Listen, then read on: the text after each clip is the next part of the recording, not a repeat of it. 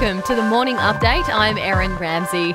The board of the International Olympic Committee meets today to discuss the future of the Tokyo Games in July. Japan is in the middle of a third wave of the coronavirus, and a majority of people don't want the Olympics to go ahead. IOC President Thomas Bach says they're committed to the event. We are uh, not losing our time and energy on uh, speculations of whether the games are taking place. We are working on how the games will uh, take place. A decision will be made today on whether to resume a travel bubble with New Zealand. Uh, health experts are waiting for more information about two new cases before deciding whether to resume flights. The bubble allows travellers from New Zealand into Australia without 14 days quarantine.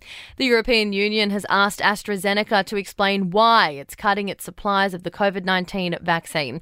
The company has been accused of diverting vaccines to other countries, including the UK.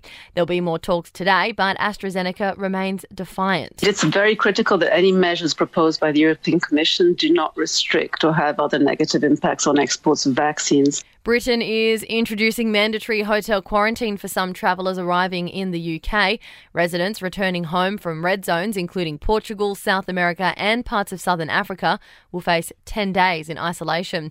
And three American civilians will spend a week at the International Space Station next year as part of a private mission by SpaceX. They've each paid $71 million for the trip and will undergo 15 weeks of training in the lead up.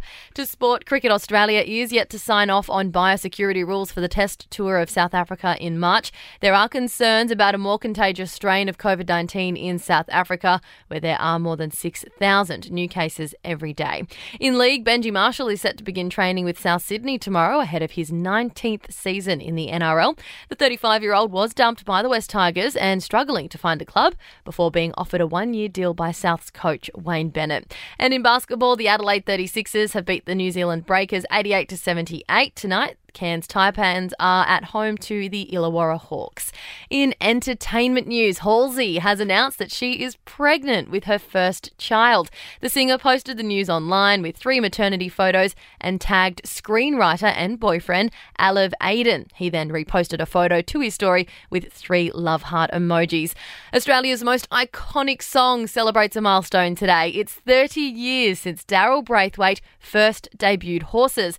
The 72 year old says there was only one time 20 years ago when he left the song off a set list from a show and it didn't go down well with fans. And an image has been released of a first look at Kristen Stewart as Princess Diana in the upcoming film Spencer. The story will centre around a weekend at Sandringham Estate when Diana decides to split from Charles. And that's the latest from the Nova Podcasts team. We'll see you this afternoon for another episode of The Update.